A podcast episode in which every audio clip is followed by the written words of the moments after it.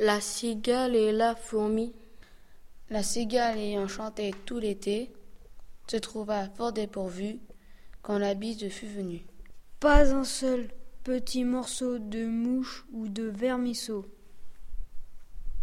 Elle alla crier famine chez la fourmi sa voisine, la priant de lui prêter quelques grains pour subsister jusqu'à la saison nouvelle.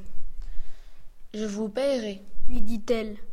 Avant l'août, foi d'animal, intérêt est principal.